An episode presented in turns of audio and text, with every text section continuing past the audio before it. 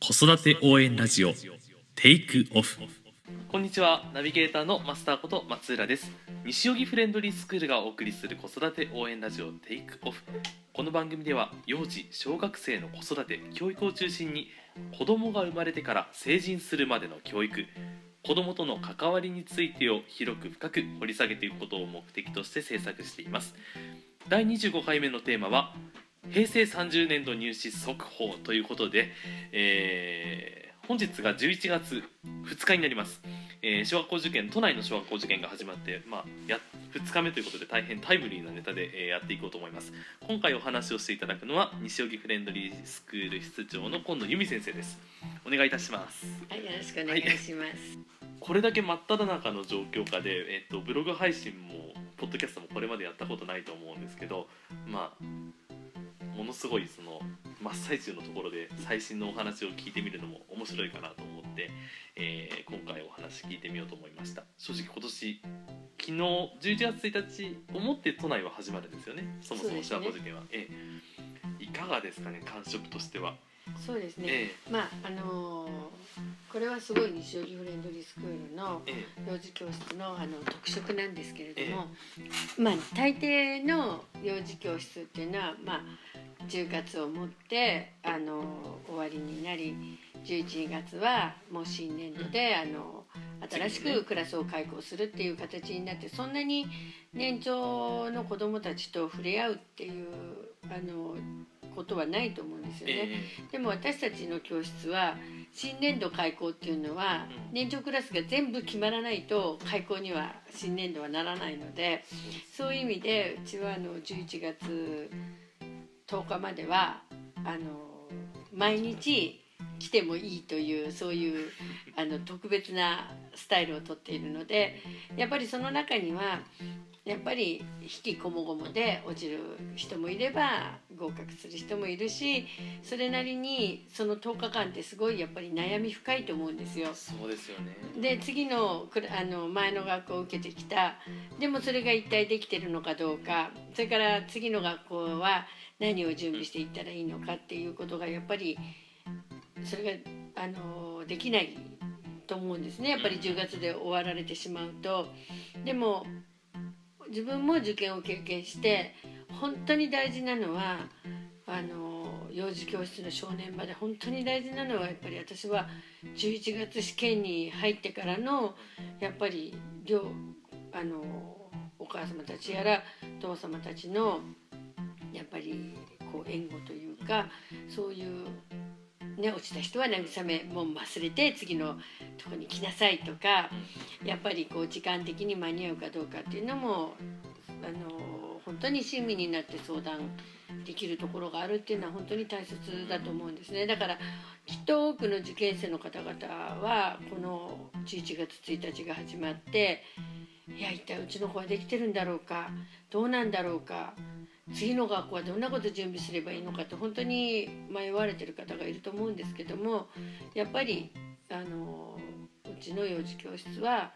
それをやっぱり一番にお母さんたちをやっぱ助けていくっていうことがやっぱり11月にすごい大切なんじゃないかとあの思います。そんなんでまああの11月1日をいよいよスタートしまあそれぞれ全員がいろんな学校にあの散っていきました。でうちの特色としては必ずみんな受けたらすぐに帰ってくるので 帰ってきてここ書いてきますね。お昼もそこそうもうあの帰ってきてそれでみんなであの、まあ、何が出たか、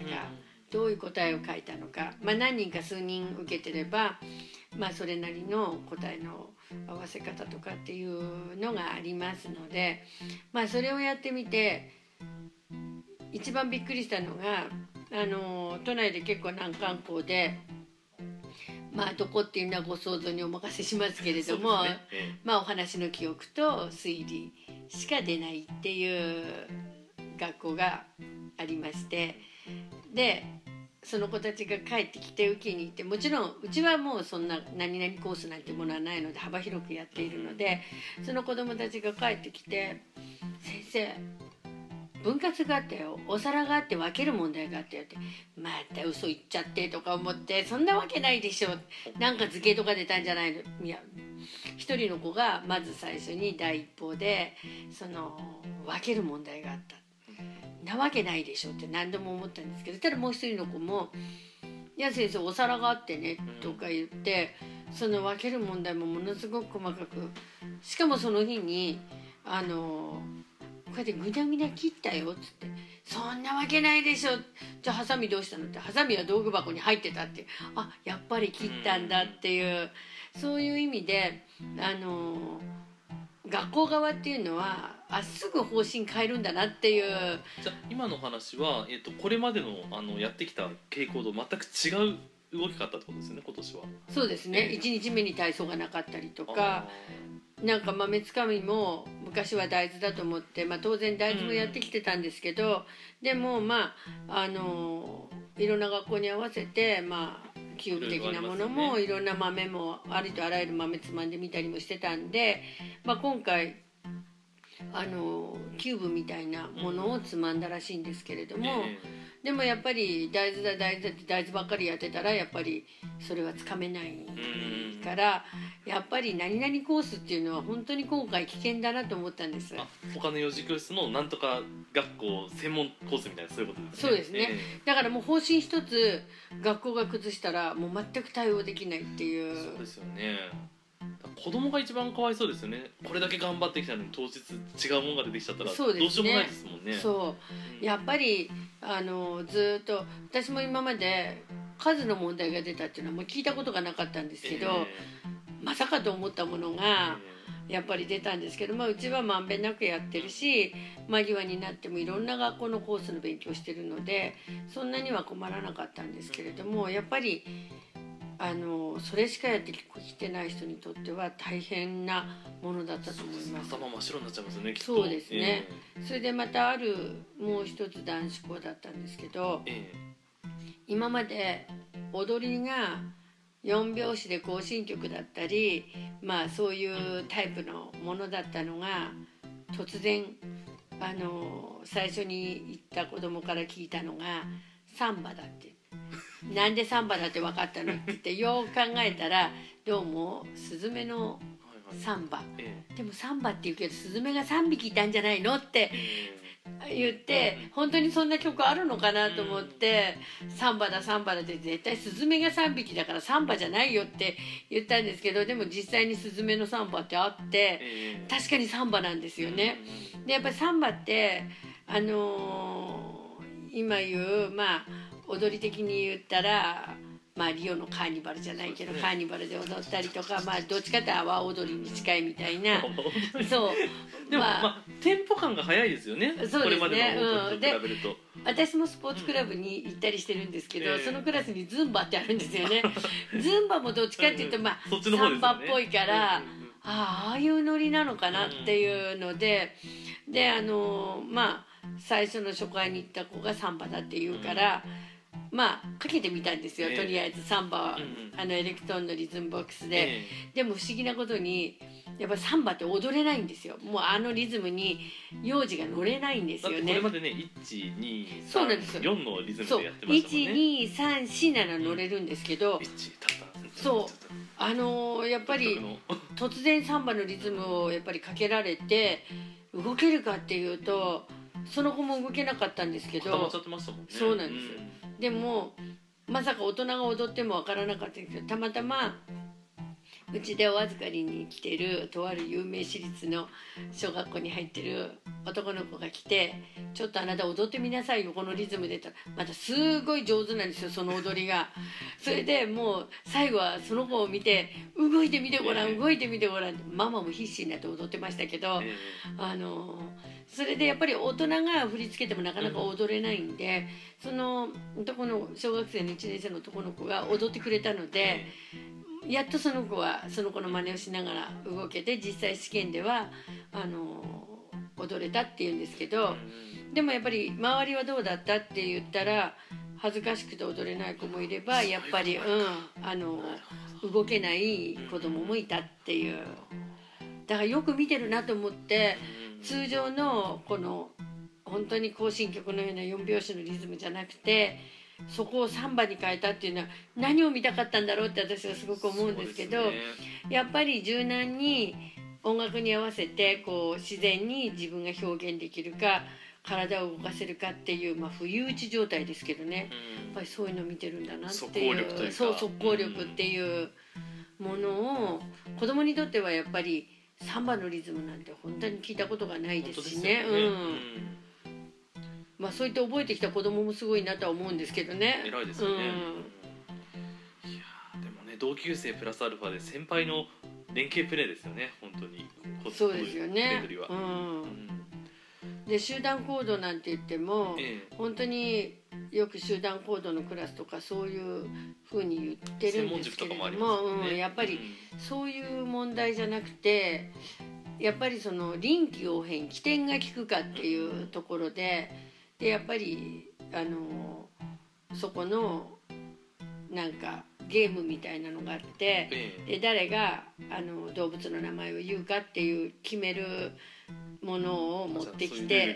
ルールがあって、じゃあ誰までうまくできてんなと思ったんですけどその誰がその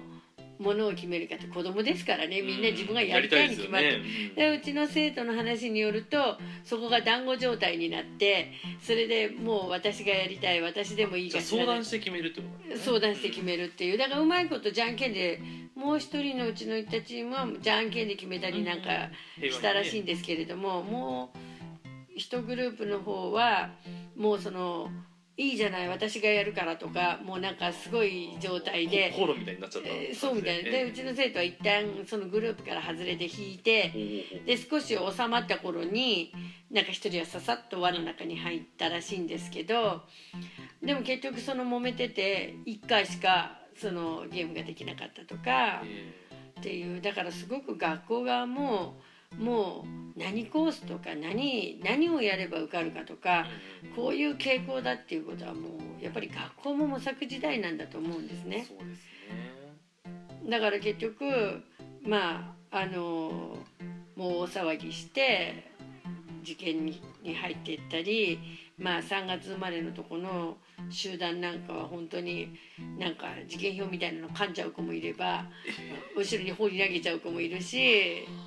っていう結構だから最近そういう子供たちが目立ってきてるんですよ。でやっぱり何が怖いかっていうとそういう子供たちに紛れてしまうっていう。自分は住まいと思っててもやっぱりそれを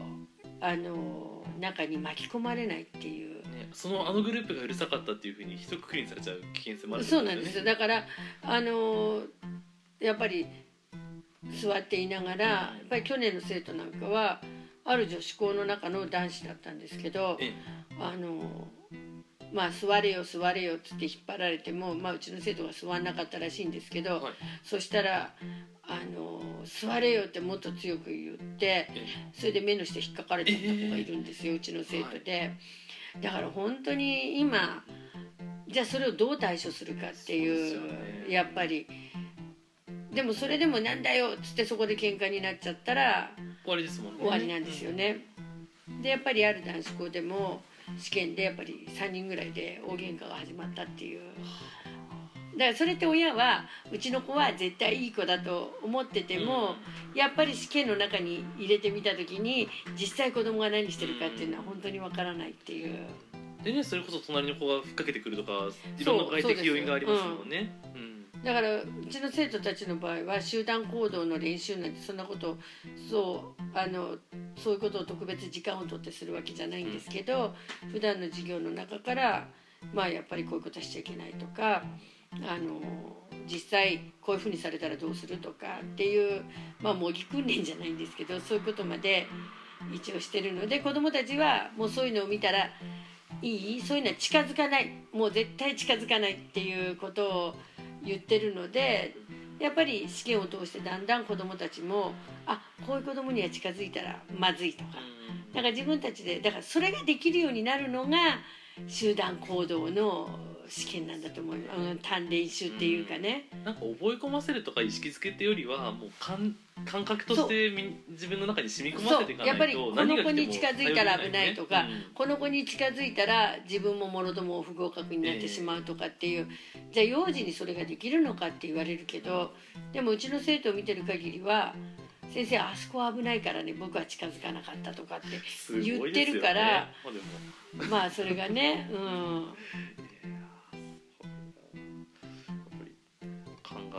鋭くなってくるん。ですね経験しいろいろしていく中で。そうですね。だからどんなにね今の今は勉強ができてもあのペーパーができてもやっぱりそういうこのなんていうのかな集団を乱すような子供っていうのがすごくやっぱり敬意されてるしでうちの生徒もそうなんですけどふざける気のあるような子供には不思議と寄ってくるんですよねふざける子供が。なるほど。ピシッとやっぱりね、うん。受け付けませんみたいな顔をしてる子供に対しては寄ってこない。寄ってこないんですよ。うん、匂いとか 出てくるのかなっていう感じねやっぱりそうだと思いますね。うん、なるほど。やっぱりじゃあ学校もただできる子っていうよりはその、まあ、いわゆるそのお受験をの準備をしてるっていう子よりはその総合的にその人間力の高い子を求めてるっていうそうだとになりつつあるってことですよね。そうだと思いいろいろ。変えてるっていうことは、うん。うん。だからやっぱりその辺をうん。あのペーパーだけじゃなくてやっぱり社会性っていうか、まあある意味ちゃんとこういうことはしちゃいけないとかどんなにこういう場があってみんなで騒がしくても自分はしないっていうそういうやっぱり訓練っていうかねあの自分っていうものをちゃんと確立するっていうことが大切かなっていう。じゃあ今まで以上に対策が難しくなるってことですね。見方を変えれば。そうですね、みんながいい子じゃないから。そうですよね、うん、やっぱりうん。お母さんとバイバイしてる時まではいい子でもやっぱり親を離れた時点で子供がどういう行動をとるかっていうのは本当に読めないと思うんですよ、ええ。親の前ではとてもいい子でもいい子な分だけやっぱりもう親もいない。うん。怒る先生もいないってなった時に本当に自覚して試験ができるかどうかっていう。でもともかくだからもう学校っていうのはあのなんとかコースっていうのはその教室が決めることであって学校としてはそういう傾向なんかないんですよ。そうですよね。ガラッと変えることもあるしえ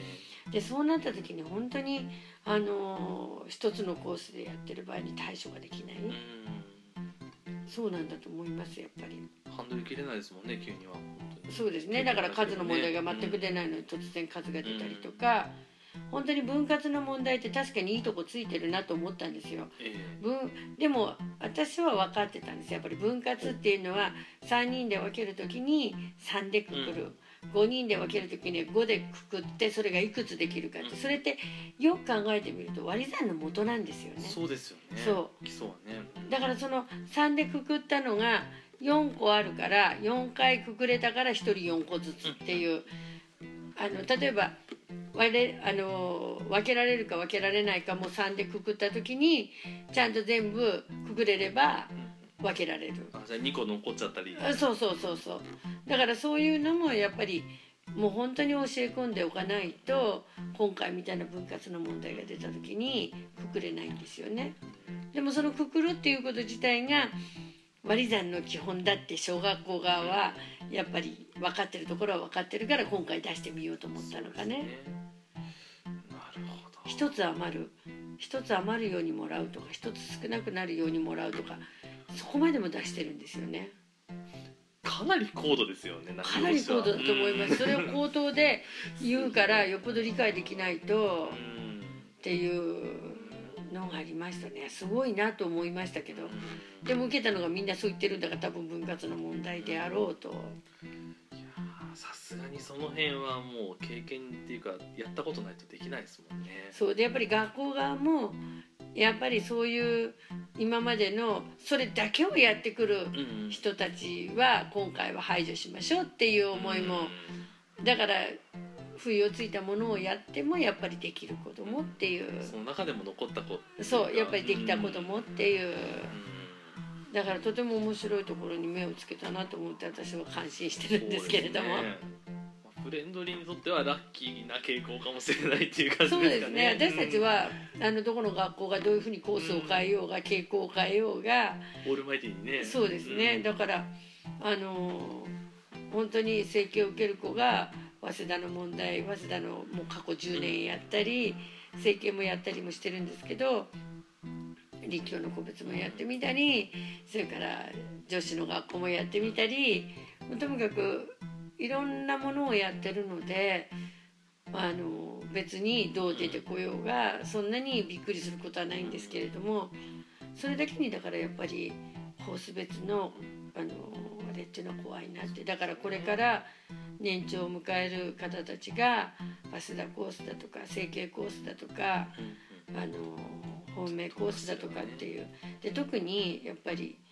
女子校なんかに至ってははい。例えば精神コースだとか方面コースだとかっていうコースを取ったとしてもそれは子供だけのコースですよね。ああそうか。それをコースを作るならば本当にあの最終的に子供だけではないのでね特に方面なんかは。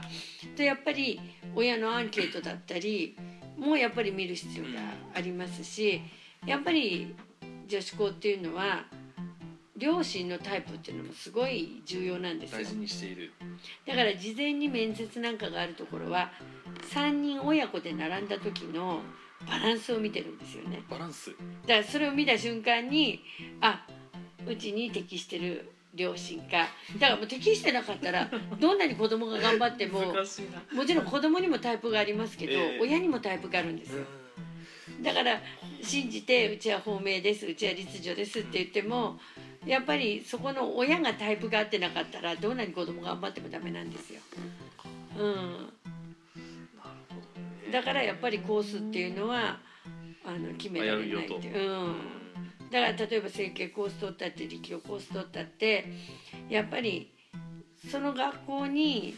合わない子供であればどんなに勉強ができてもうちはちょっといりませんっていうことはもうありうる話勉強ができるから満点だからこの子が欲し欲しいっていうんじゃなくてやっぱり最後はあの自分たちの欲しい子供ってあるんですよね。それは成績と関係なく。ある一定を取ってる。また両親何のために面接があるかっていうのは両親面接があるかっていうのはその両親がもちろん。だから学歴とかも全然関係ないんですよ正直言えば。親御さんのそう両親、えあの両親がどんな学歴であろうがどんなうちであろうがやっぱりまあ一番に学校に文句を言ってこない親っていうことはもう見るからに文句を言ってきそうもない親。これはまあ大体1回パスなんですえよね。それと同時にやっぱり自分たちが求めてる両親かどうかっていう。それが求めてなかったらどんなに子供が頑張ってもその辺が高校受験大学受験とは異なるところですよね。点数が良ければ入るっていうところ多少あるじゃないですか、ありますうん、偏差値がこれぐらいならば50ならばだけど仮に偏差値が39だとか49だとか言われてるところでもやっぱり両親がちゃんとしていなければいくら子供だけできても入らないですしたとえ1.2倍だからあうちの子入ると思っても実際落ちた例も知ってますけれどもそれは関係ないんですよね。自分たちが欲しければもう欲しいだけしか取らないし逆に言えば足りない分は最後編入で取るとかね。海外から取るとか。だから別に何も30人定員60人定員だから60人もう来ちゃえば誰でも入れるってことは小学校受験ではありえないんですよ。それは私も先生から聞いたことがあるんですけど、え。やっぱり自分たちが許せる範疇がどこら辺までかっていう、えなるほど。そのこれまでずっとやってきた学校のカラーというか伝統を守るためにはそこはやっぱり譲れないと。そうです。だから1.2倍だろうが1.0倍だろうが割ってでも。割ってでも入れないっていうのは、うん、だからここなら入るとかっていうことはないんですよ。うんうんうん。そうですよねましてやその1年も前にもうこの子はこの学校なんて決められるはずがないっていうで、話ですすよね。子供ってどんどん変わってきますし、最終的に一番変わるのが夏なのでうん。なので私たちは夏までは志望校も決めてないし強いて言えばそうですね10月の20 20日ぐらいまではまだ絞れてないっていうのが現実。すごいですよね。もう考えて考えて考えてでももう決断しようって今年も決断したのは3日前。そんなでしたね。3日前でした、ええうん、だからよくうちの生徒たちって他のお母さん幼稚園の他のお母さんから「えーどこ受けるの？どこ決めてるの?」って言われて「決まってない」って本当なんですけどうん。うちの生徒に限っては本当なんですけどでもよそのお母さんからにしてみたら「隠してる」ってうん「そう思われてるでしょ」って言ったら「思われてます」ってみんな言ってるけどだってそんなはずないって思いますそもんね。んそう親が行かせ学校っていうのは小学校っていうのはあの親が行かせたい学校ではない、うん。子供が本当にそこに入って幸せな6年間送れるかどうかっていうそれはもうネームバリューでもないし本当にネームバリューではないと思ってます。やっぱり子供がともかく一番幸せに送れる6年間送れるところ親が行かせたいところではない。それはやっぱりあのやってやって最終までやって子どもたちを試験に出してそれでもねうん。落ちるっていうことはその学校にはご縁がないっていうふうな考え方なのでそうもその初めフレンドに来た時にそのこの手法に衝撃を受けてで果たしてそれで入った学校が楽しいのかなっていうのも少しはあったんですけどでもフレンドリーの子たちってあの小学校入学後も残っていくじゃないですか、うん。なんかつまんなそうにしてる子が一人もいないなっていうのはそうです。どんな学校でもね。うそう。どんなにネームバリューが低い学校でもうん。でもやっぱりその学校でのびのびと成長していってるっていう。そうですよね。そうだからそれで合わなかったとか言ったら子供の表情は暗くなるだろうしフレンドリーもやめてると思うんですよどんどん。で合わないっていうのはね不思議なんですけど兄弟関係で入ったりそれから卒業生の子供で入ったりうんっていうのがやっぱり合わないっていうことは。その子由来じゃなくてその周りの要因で入ってるっていうそうかそう。だからもうそういうあのものもない。それから兄弟関係もない。っていう混じり気ない混じり気がない。い子供はやっぱり合わないところは入らないですね。あ不思議とだから入れてくれたっていうことは「えうちの子なんか入って大丈夫なのかしら」って言うけどでもそれは学校が責任持って6年間やりますよって言って学校側も入れた子だからそれは6年間責任持ってくれると。でも自分たちではちょっとねカラーに合わないしうちではちょっとかわいそうかなっていうだから落とすっていうのはその成績が悪いもちろんそれもありますけど、そうじゃない場合っていうのは本当にうちに来ていいのかなっていう。お互い6年間気持ちよくそうやっぱり私たちもちょっとっていう。うん。だからどんなにどんなに小さい学校でもまず 1. 点何倍であろうがその学校にちゃんと説明会に行ってない人は最近落とされますね。あそうなんですね、何も言ってなくて名前も残してないうん。場合そのいきなりもう落ちちゃっていくとこがないからって受けちゃうと意外と落ちるんですよね。でその言い分を聞いてみるとやっぱり何回か学校を見に来ていただいてこの学校ならと言って受けてくださるらないとやっぱり入ってからねえ全然違ってたとか言ってやっぱりやめられていく行かれるとやっぱりお互い悲しい思いがあるからってあるところの学校がそうおっしゃってたんでうちの方針としては行く行かないは関係ないからもうあのあのなんていうの説明会の時期になったらともかく行って名前を残してくるっていう。それが結局ね10月に会社を出す上に大変重要になってくるから必ず名前を残してきてって。なるほうど、んそうですね。毎年しっかりと先生がアドバイスしてますそうどこにどこに行ったらいいかっていうことを私たちがあのこの学校は必ず行って名前を書いてくる。この学校は行ってアンケートも書いてくるとかって一応その親がしてあげられる仕事としてはやっぱり事前にね。事前にあの9月までかけてやっぱり説明会だけは行くという。だそういう意味では受験ってもう年度が明けた4月5月ぐらいからもう始まってるってことですよね。そうですね。だからよく途中からいらして突然9月ぐらいからといっても、さあ願書出そうと思った時点ではやっぱり説明会に来てないとか、ね。もうそうなっちゃうと、まあ、あとは学校訪問して見せてくださいっていう、うん。それでも見せてもらわない限りはそう貼らないです。うんやっぱり学校数ものすごいあるからそのどこの学校に行った方がいいかとかそういうアドバイスもこの、まあ、お金を塾室やってるからわからないけどやっぱり個人とかでは難しいところもありますよね。そうですよね。やっぱり説明会っていうのは自分が行きたい学校に行くっていうのが大体通常ですけど、うちの場合は行きたくても行きたくなくてもそれは関係なく名前を残してくるっていうでどこの学校に名前を残していくっていうことはもちろん私たち的にね。があのやってますので。うんそそこがやっぱりとかあとやっぱりこうまあ一番いいのは国際フォーラムとかで必ずあれはフェアとかありますよフね。ェアがあるんです。あのフェアっていうのは国際フォーラムのフェアの大事なことは私学初等私学共済がやってる。ええ。私学学会っていうんですか、ええ。あの本当に例えば整形が回り持ちになって中止になるとかっていう本当にその私学が集まるところなんですよ。だから幼児教室は関係ないんですよ、主主催が。だそこが一番そこで話をするっていう。でも話をするってって変な話してもしょうがないから何を質問するかっていうのは私たちが全部出すんですよ。この学校にいてこのものを質問するとか,、だもうそこからすでにもう小学校受験っていうのは始まってるんですよだから説明会に行き、うん。ちょっと問題のあるうちはここで何を質問してくるかとかど。うんうん。っていうやっぱりそこからもレクチャーして。レクチャーして。いや今納得しましたね。あの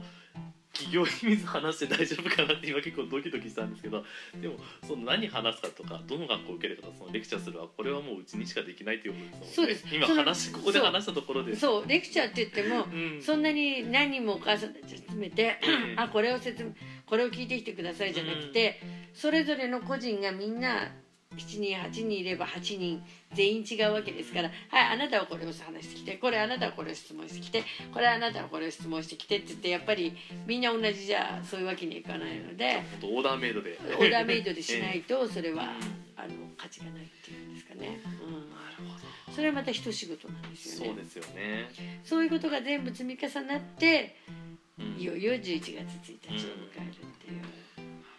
だから10月末で幼児教室を得られるっていうことはこれでうちはおしまいですよ。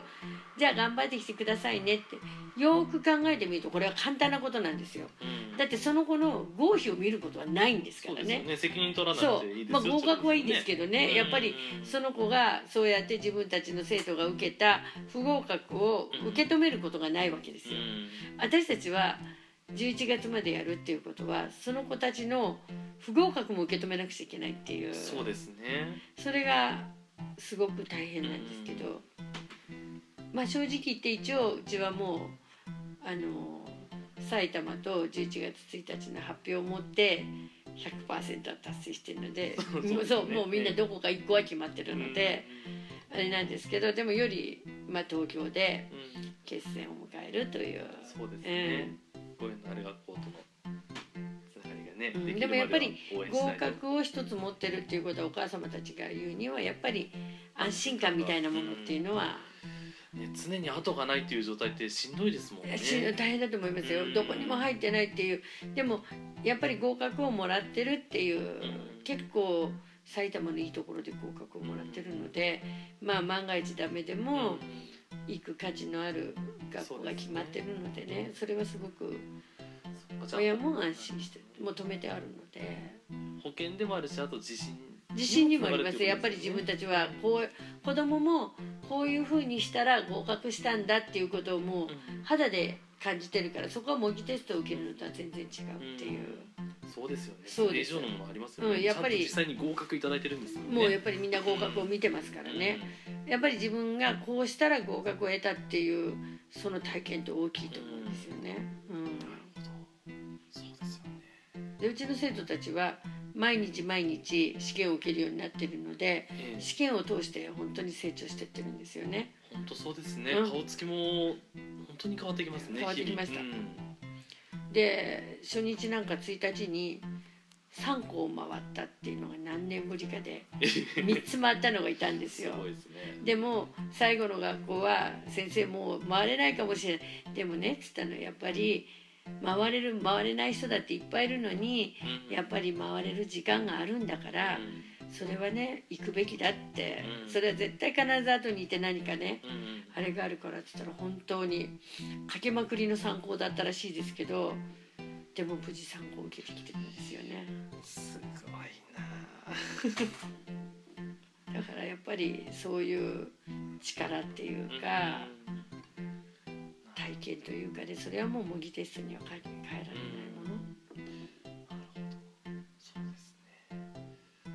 ゃあそろそろちょっと締めに向かっていこうかなと思うんですけど、まあ、そういった意味で考えると、まあ、4月から説明会もとかも順々に始まってきますしそれ以前から準備することもたくさんあるのでやっぱりスタート切るギリギリのラインっていうともうまさに1年前のこの11月っていうのは一つの基準っていうか節目ではあるかなと思うんですけどそうですね。うん。やっぱりまあ、もっともっと前から本当は始めた方がいいんですけど、ええ。うんうちのフレンドリーの場合はえあのお母さんに何やってくださいっていうようなものは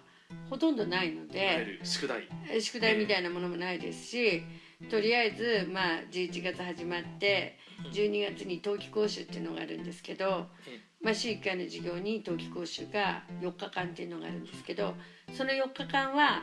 まあ働いてるお母さんたちもいるので年末にちょっと勉強ができるようにっていうことで3回3回は同じ問題を出すんですよ。はい。だから話を聞くっていうそのものが中心なのでそれでこういうふうに出題したらいいですよっていう出題までつけてあげるのでえそれで問題を変えてあの家でやってもらって次の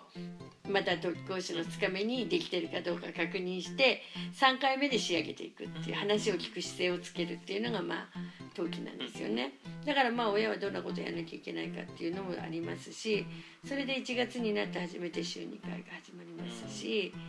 あのなので6月にも発表会があるのでそれまではそんなに週2回で家でアクセクやるものはほとんどないんですよ。だから子供はすごく充電期間じゃないんですけど大事なものは吸収していくけど、もう目いっぱい詰め込むということはないので、そうですね。比あ較的穏やかに日々が過ぎていくそう。だから感じはうん。あのなんていうのキャパが広くなってるので、それでやっぱり発表会で集団だったり表現を仕上げていよいよ7月6月終わりぐらいからスパートをかけていくっていう。そうですね。理想のスケジュールで考えだからるとやっ6月まではぱ11月がいいな。んかなよく考えてみたら皆さんゆったりとして週ね。2回の授業であとはまあテンツをやったりとかうん家であのそんなに親がむしろもう私たちの考え方として親に教えてもらうなんていうのはもう無駄みたいな。やっぱりもう年長はやっぱりプロっていうのが大切なので。難しいですしね問題自体も。難しいですよ。ね。教え方とかやり方とか。だからむしろ週2回私たちががっちり授業をするだけであとはもう。もう家では新しいことはやってもらわないっていう、まあ、色塗りだったり家でお母さんたちができる範疇のものしか宿題には出さないので。そうですね。だから比較的皆さん楽ですよね。うん。親お母さんたちはみんな明るいですよね。そうですね。うん。だ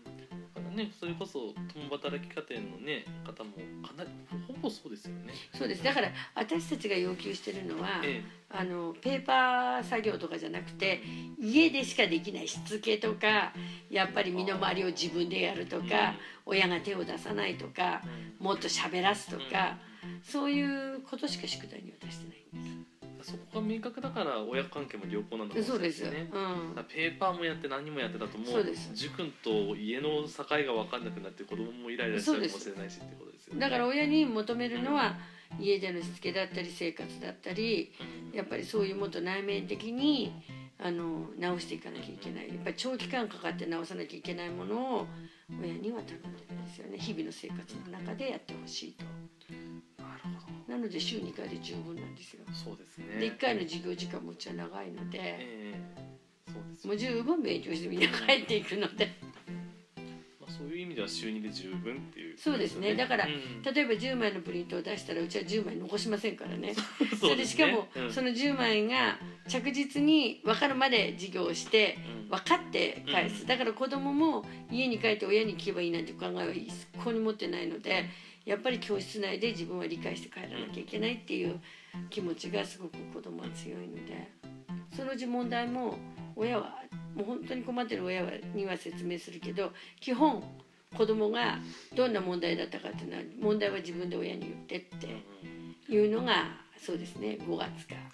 そこへだから始まるんです。うん。まぐれの丸じゃ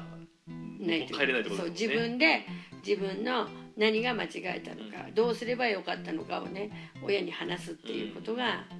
最後にそろそろ始めるので、うん。だからもう今はもう年長は上手ですよ。どんな問題が出てどんなことしてどんなして自分は何を答えたかっていう。うん。だから大抵、うん、なんとなく合否はわかるんですけどね。なるほどそんなところですかね。はい、ありがとうございまました。た何か分かり次第。はいそうですね。ご報告最新情報。はい。ということでなので、えーとりあえずねとにかく傾向は変わるということをね。今後受ける人たちも、だから来年も再来年も変ねわります。だから気をつけて、うん。あの対策をしていった方がいいと思います。そうですね。ありがとうございました。はい。はい、ということで、あの受験のお疲れのところありがとうございました。えっ、と11月2日の放送でございます。収録でございました。はい、えーということで、えーまずじゃあ予告からしていきたいと思います。はい、えっ、とですね。ま、来年受験される方でもいいですしまたもっと先の方でも大丈夫です1歳から新年長の方を対象とした、えー子育て幼児教育相談会というものを、え今月11月から行おうと思います。えっとですね、こちらはですね、えー例えばフレンドリースクールの合格法に興味のある方であったり、えー小学校受験の検討している方また子育てでお悩みをお持ちの方そうつまり教育あの受験に関係なくてもいいです。であとは幼児教室自体に興味をお持ちの方。あとはですねこちらたまにというかここ数年増えてるんですけど別の幼児教室に通っていてそこのその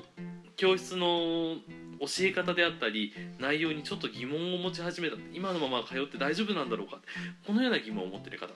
あとはもう一つあの共働きでお子様の教育に不安をお持ちの方、まあ、そういったさまざまなその悩みであったり疑問であったり、えー、と体験してみたいなとかいろいろあると思うんですけどそういった方を対象にした、えー相談会です。こちらですね平日と土曜日それぞれあのスケジュール組んでおりまして火曜日が、えー夜7時30分から、えー木曜日が毎週、えーお昼の1時30分。で、えー土曜日こちらお昼の11時から、えー開催しております。それでですねこあのー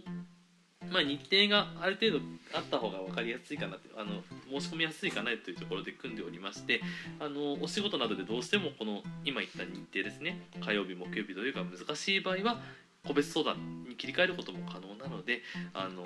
ぜひ少しでも気になった方はお電話とかでご相談いただければあの対応いたします。曜日によってはその8時からお願いしますとか夜の、ね、8時半からお願いしますとかそういったことでも対応できますのであのまず気になったらぜひメールでも何でも大丈夫です。あのツイッターの DM でもいいので あのご自由にご利用いただければと思います。なのでこちらお待ちしております。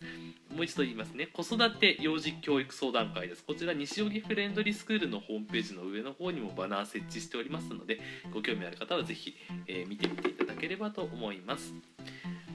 はい、えー最後ですね、えー番組に関するご意見ご感想は info.friendly-school.com までお寄せください。取り上げてほしいテーマのリクエスト先生の質問など何でも結構です。本日も最後までお聞きいただきありがとうございました。それでは失礼いたします。